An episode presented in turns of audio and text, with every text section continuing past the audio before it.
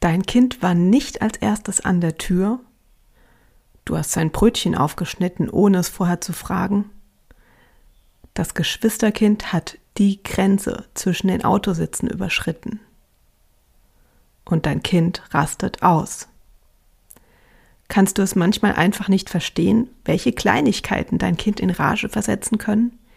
Fehlt dir dazu manchmal einfach das Verständnis?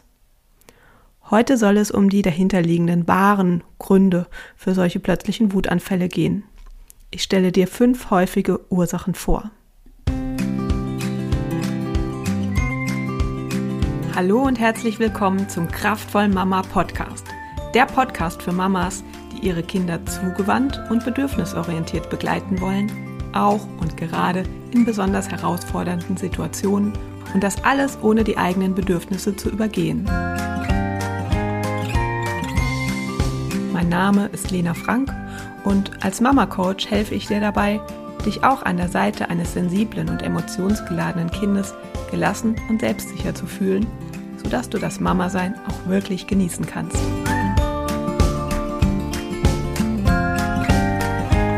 Ja, kindliche Wutanfälle können unglaublich anstrengend sein. Und zwar für Kinder und für deren Eltern. Die Kinder werden von ihren Emotionen so überwältigt, dass sie sich nur noch entsetzlich fühlen. Und das tragen sie dann nach außen. Häufig erscheint es den Eltern so, als kämen diese Gefühlsausbrüche urplötzlich aus dem Nichts. Wie kann sich das Kind nur dermaßen über die falsche Becherfarbe aufregen? Warum haut es aus heiterem Himmel zornig nach dem Geschwisterkind? Und wieso muss es rund um die Hausaufgaben plus immer so eskalieren? Ja, der Grund für den emotionalen Ausbruch unseres Kindes wirkt oft an den Haaren herbeigezogen. Das liegt daran, dass es sich hier lediglich um einen Anlass handelt und nicht um die dahinterliegende wahre Ursache. Das kleine Kind, das doch so unbedingt den blauen Becher haben wollte, hat heute vielleicht schon so einiges an Fremdbestimmung über sich ergehen lassen. Hier, zieh diese Strümpfe an, die passen gut dazu. Jetzt komm her, wir müssen noch deine Haare kämmen. Jetzt lass doch deinem kleinen Babybruder mal das Auto, wenn er es doch so gerne mag. Nein, hier spielen kannst du auch noch am Nachmittag nach dem Kindergarten. Und jetzt setz dich zu uns an den Tisch. Ich habe dir ein Brot mit Marmelade geschmiert. Das magst du doch so gerne. Ja, dieses Kind hat schon viel kooperiert und sein Autonomiebedürfnis immer wieder hinten angestellt. Das alles hat es getan, weil es sich mit dir verbunden fühlt, weil es von dir geliebt und angenommen werden möchte. Es ist auf deine Unterstützung angewiesen und tut sehr viel, um sich diese zu sichern. Als nun aber noch der gelbe Becher vor ihm steht statt seinem blauen Lieblingsbecher, ist es aus und vorbei. Das ist dann der berühmte Tropfen, der das Fass zum Überlaufen bringt. Es geht nicht mehr. Der Damm ist gebrochen. Jetzt muss der ganze Frust einfach mal raus. Und wenn die verständnisvollen Eltern doch noch irgendwie den blauen Becher organisiert hätten? Dann hätte das Kind sich den nächsten Anlass suchen müssen. Und die Eltern hätten sich gefragt, warum das Kind eigentlich nie zufrieden sein kann, wo sie doch wirklich alles geben, um es glücklich zu machen.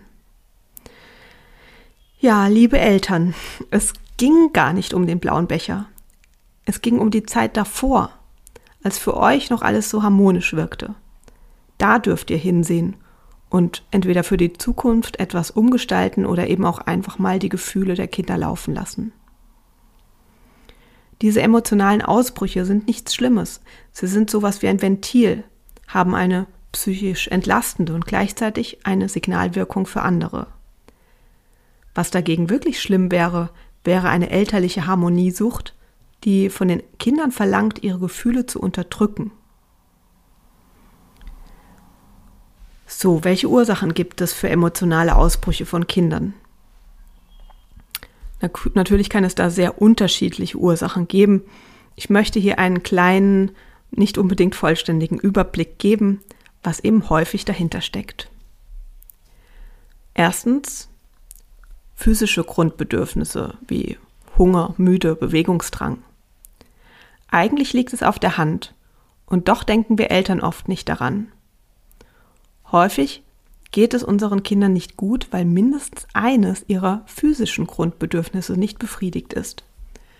Wenn dann noch irgendwas hinzukommt, eine Anforderung an sie oder eine zurechtweisende Bemerkung durch die Eltern, das nervige Verhalten eines Geschwisterkindes oder eine enttäuschte Erwartung, reagieren die lieben Kleinen plötzlich über. Dann gilt es, die Grundbedürfnisse abzuklopfen und nachsichtig zu sein. Ja, ein Kind, das sich gerade den Mittagsschlaf abgewöhnt oder das nach zu wenig Schlaf für die Schule geweckt wird, ist nun mal knatschig. Dann dürfen wir Eltern uns schon mal auf die Emotionen einstellen. Immerhin haben wir eine Erklärung, wenn uns dieser Zusammenhang bewusst ist. Und dass Hunger manchmal schlechte Laune verursachen kann, ist uns nicht nur aus der Werbung, sondern wahrscheinlich auch aus eigener Erfahrung bekannt. Es lohnt sich bei jedem Ausflug etwas Wasser und ja, eine Banane oder ein paar Nüsse dabei zu haben. Hast du einen Erstklässler, der sich noch nicht gut in die Schule einfügt? Vielleicht hat er einfach einen stärkeren Bewegungsdrang als die anderen Kinder in seinem Alter. Heute bauen die Lehrer in weiser Voraussicht viel Bewegung in den Unterricht von Schulanfängern ein. Aber wenn ein Kind dann immer noch nicht genug hat und einen Wutanfall hinlegt, dann hört das Verständnis in der Regel auf. Vielleicht könnte man so einiges an Ärger vermeiden, wenn man dieses Kind physisch stärker und häufiger fordern würde.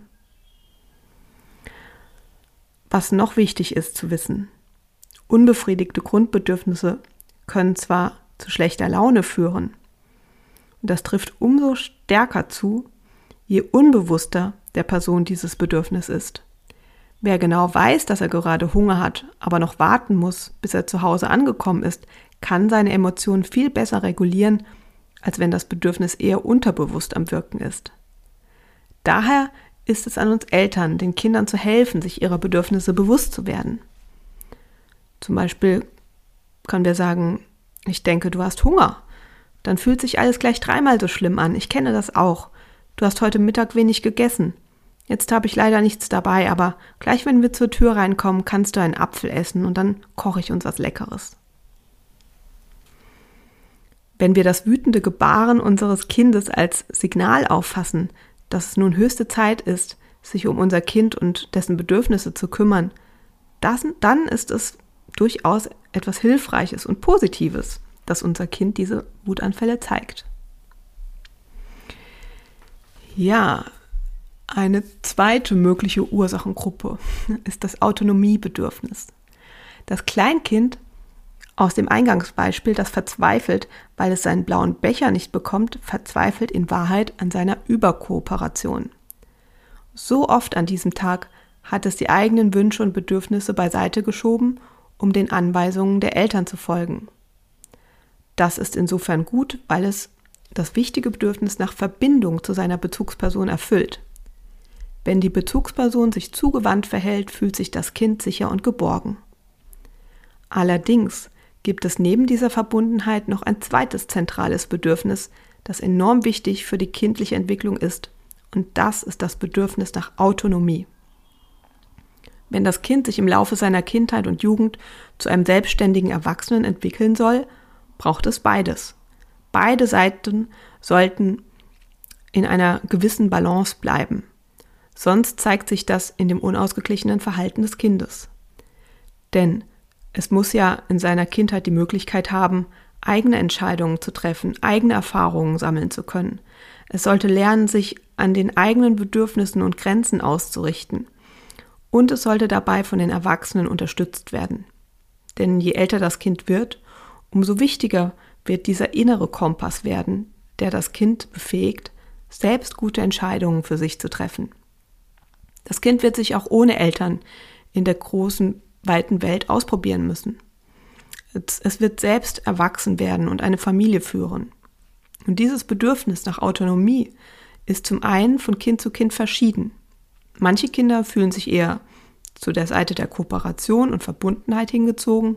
Für andere steht das Bedürfnis nach Autonomie so ziemlich über allem. Wo die individuelle Wohlfühlbalance zwischen den beiden Polen liegt, ist in der Persönlichkeit des Kindes angelegt. so nannte Jesper Juhl auch eine bestimmte Gruppe von Kindern, die sich nicht gerne etwas vorschreiben lässt, autonome Kinder. Es gibt aber auch in der Entwicklung eines jeden Kindes Phasen, in denen das Autonomiebestreben besonders ausgeprägt ist. So wird das Alter von zwei bis drei Jahren, das man früher als Trotzphase bezeichnet hat, auch Autonomiephase genannt. Auf einmal sagen die Kinder häufig Nein und der kindliche Gegenwille ist besonders stark ausgeprägt. Es ist dem Kind dann besonders wichtig, dass seine Grenzen gewahrt und seine Bedürfnisse gesehen werden. Aber auch in der sogenannten Wackelzahnpubertät mit so fünf, sechs Jahren und dann natürlich die Pubertät. Das sind Phasen, in denen die Kinder aus dem Inneren heraus besonders stark dieses Autonomiebedürfnis verspüren. Wutanfälle sind dann ein probates Mittel, sich die nötigen Freiräume einzufordern. Unabhängig von diesen Phasen gibt es immer wieder Situationen im Alltag, in denen das Autonomiebedürfnis stärker zutage tritt als sonst. Mir fallen da vor allem Übergänge ein, also aufwachen, aufstehen, aus dem Haus gehen, den Spielplatz oder den Spielkameraden bei ihm zu Hause verabschieden, um nach Hause zu gehen, zum Essen kommen, ins Bett gehen, einschlafen, solche Sachen. Diese Situationen haben gemeinsam, dass sich eine Situation verändert oder von den Bezugspersonen gefordert verändern soll. Häufig prasseln Anforderungen auf das Kind ein. Das Kind soll aufstehen, es soll sich jetzt anziehen, die Haare kämmen, essen und die Zähne putzen. Es soll nicht trödeln, träumen oder spielen, es soll jetzt endlich kommen oder eben endlich einschlafen. Zeitdruck spielt meist eine Rolle. Die Eltern sind ungeduldig, schnell genervt und wenig zugewandt. Macht das Kind dieses Spiel mit, kommt es schnell an seine Grenzen. Das Kooperationskontingent ist irgendwann aufgebraucht. Mit großer Wucht kann irgendwann das Autonomiebedürfnis zuschlagen, womöglich in Form von Wut und Verweigerung, wenn das Kind sich jetzt nur noch die Jacke anziehen oder in den Autositz einsteigen soll. Ja, ob nun Persönlichkeit, Entwicklungsphase oder situationsbedingt. Letztlich können wir dankbar sein, dass die Kinder ihr Autonomiebedürfnis durch ihre emotionalen Ausbrüche anzeigen.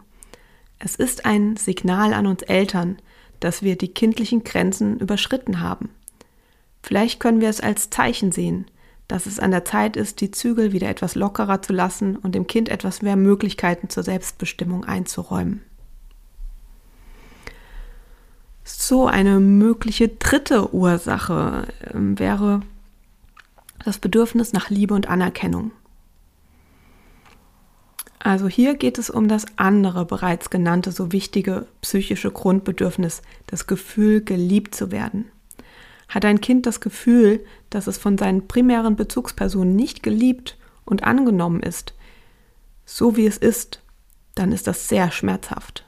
Evolutionär gesehen hängt das Überleben des Kindes davon ab, dass es den Eltern wertvoll und wichtig ist. Es fühlt sich also lebensbedrohlich für das Kind an, nicht beachtet oder beschämt und abgewertet zu werden.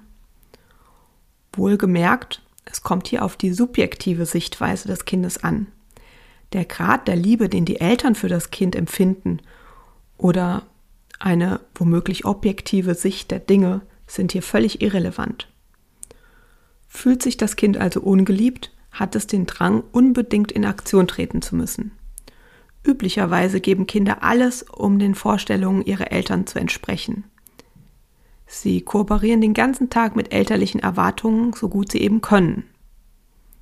Hat ein Kind aber das Gefühl, dass es trotz seiner Bemühungen den Ansprüchen der Eltern nicht genügen kann, und da gibt ein, ein ein Kind vielleicht schneller auf als das andere, dann verfällt es häufig in das andere Extrem.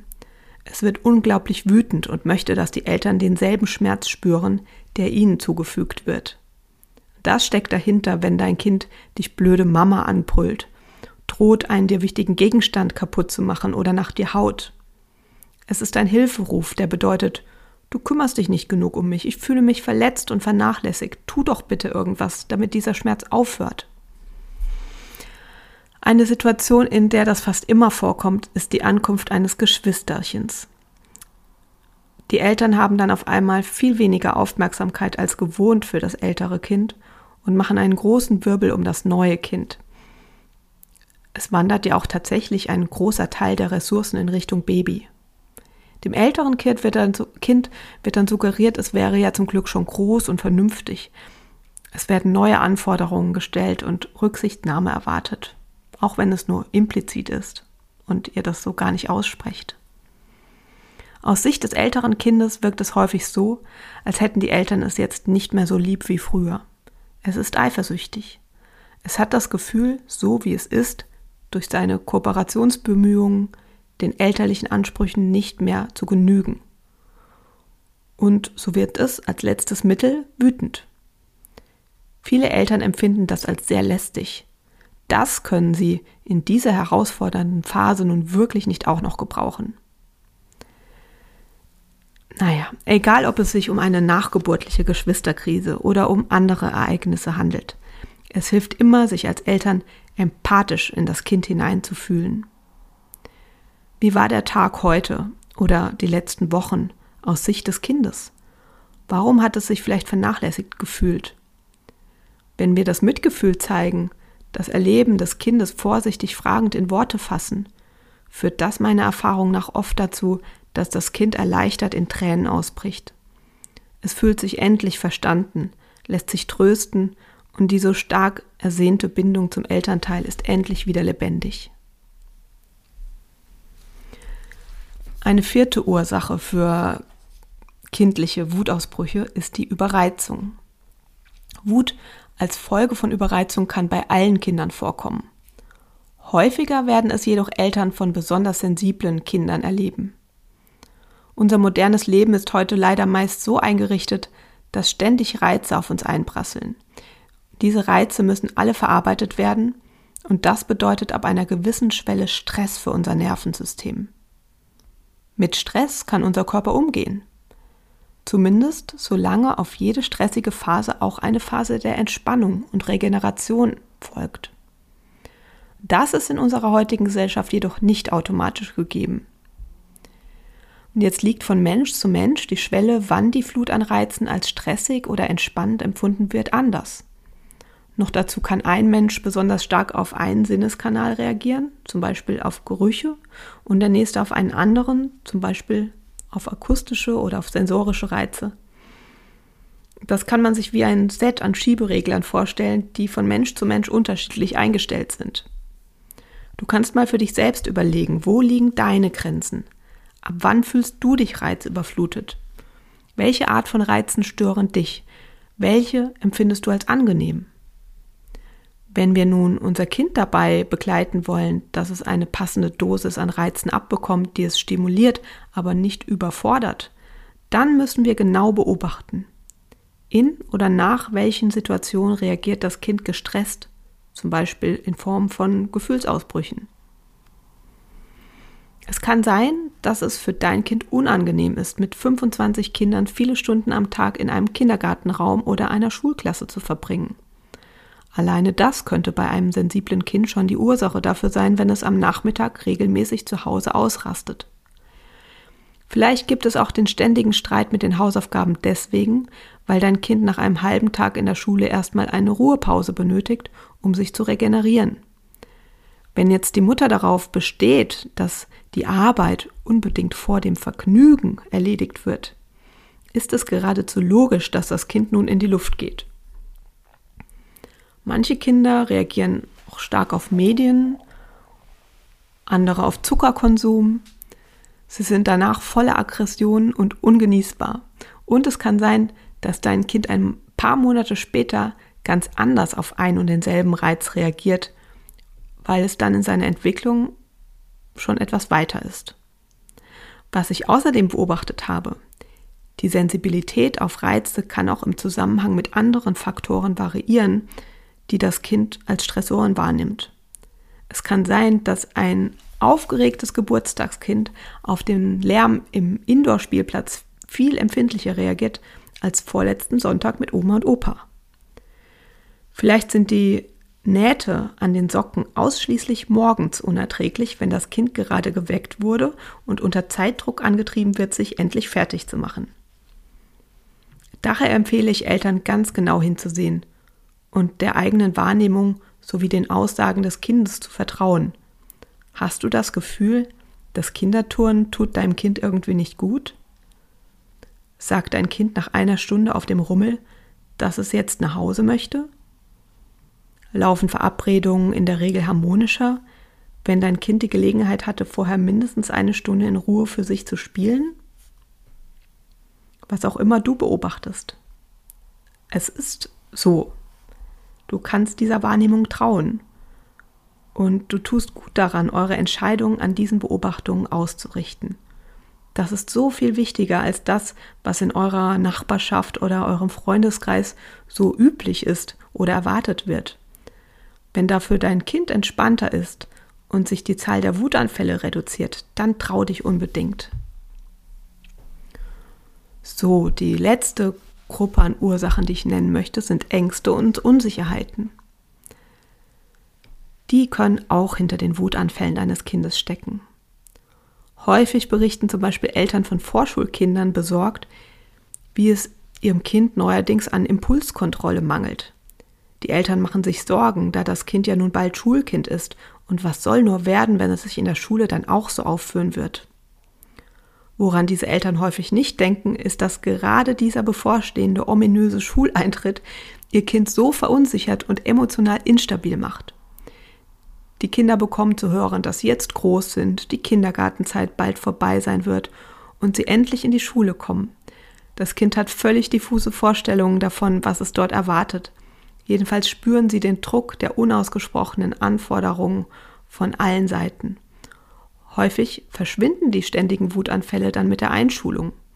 Diffuse Ängste sind einem konkreten und vertrauten Bild von Schule gewichen die Kinder merken, dass es doch nicht so schwierig ist, wie befürchtet, ein Schulkind zu sein. Natürlich können auch ganz andere Situationen Kinder bei Kindern Ängste oder Unsicherheiten auslösen. Ein Kind kann sich im Urlaub unsicher fühlen, wenn die gewohnten Routinen wegfallen. Es kann die Tage vor der Zeugnisvergabe, der anstehenden Klassenfahrt oder der Kommunion ängstlich nervös und daher leicht reizbar sein – immer dann, wenn es Sorge hat, einer Anforderung möglicherweise nicht gerecht werden zu können. Vielleicht löst auch ein heftiger Streit oder die Trennung der Eltern Nachrichten über Krieg und Umweltkatastrophen oder einfach ein Film, ein intensiver Film oder eine Geschichte aus einem Buch solche Ängste bei einem Kind aus. Es trägt diese belastenden Gedanken dann mit sich herum und ist dadurch die ganze Zeit auf einem höheren Stresslevel. Und dann reicht schon eine Kleinigkeit und das Kind schlägt alarmiert und wütend um sich. Es lohnt sich also, als Eltern das Kind genau zu beobachten und mit ihm im Gespräch zu bleiben. Ja, als Fazit, was klar geworden sein dürfte. Wutanfälle von Kindern haben immer einen guten Grund. Die Ursache für einen solchen Gefühlsausbruch ist in den allermeisten Fällen nicht der Anlass, den sie nutzen, um den in ihnen angestauten Dampf abzulassen. Die häufigsten Gründe sind nicht befriedigte physische Grundbedürfnisse wie Hunger, Müdigkeit oder Bewegungsmangel, dann der innere Drang nach Autonomie, das Gefühl, nicht geliebt und wertgeschätzt zu sein, eine Reizüberflutung oder Ängste und Unsicherheiten. Ich hoffe, ich konnte dir mit den Beispielen heute ein wenig die Augen öffnen, was im Inneren deines Kindes gerade los sein könnte, falls es von diesen jähen Gefühlsexplosionen geplagt ist. Verständnis und Mitgefühl ist immer die beste Medizin. Wenn du dich nun fragst, wie du deinem Kind helfen kannst, dass es eben nicht so häufig zu unpassenden Anlässen unkontrolliert explodiert, nun, die Kindheit und Jugend ist dazu da, nach und nach eine gesunde Selbstregulation zu erlernen. Die Kinder müssen jetzt noch nicht perfekt darin sein.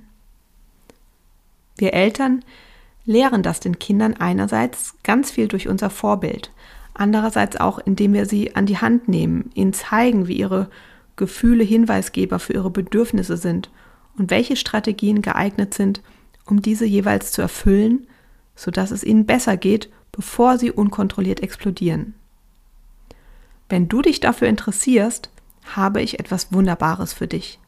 Vom 12. bis 14. September kannst du kostenlos an meinem Minikurs Gefühlsregulation, wie helfe ich meinem Kind, teilnehmen. Du meldest dich mit deiner E-Mail-Adresse an und ich sende dir alle Infos zur Teilnahme zu. Weitere Infos findest du über den Link in den Show Notes. Ja, ich hoffe, du bist dabei. Es wird bestimmt super gut. Und in zwei Wochen kommt dann die nächste Podcast-Episode. Ich freue mich. Tschüss und bis bald.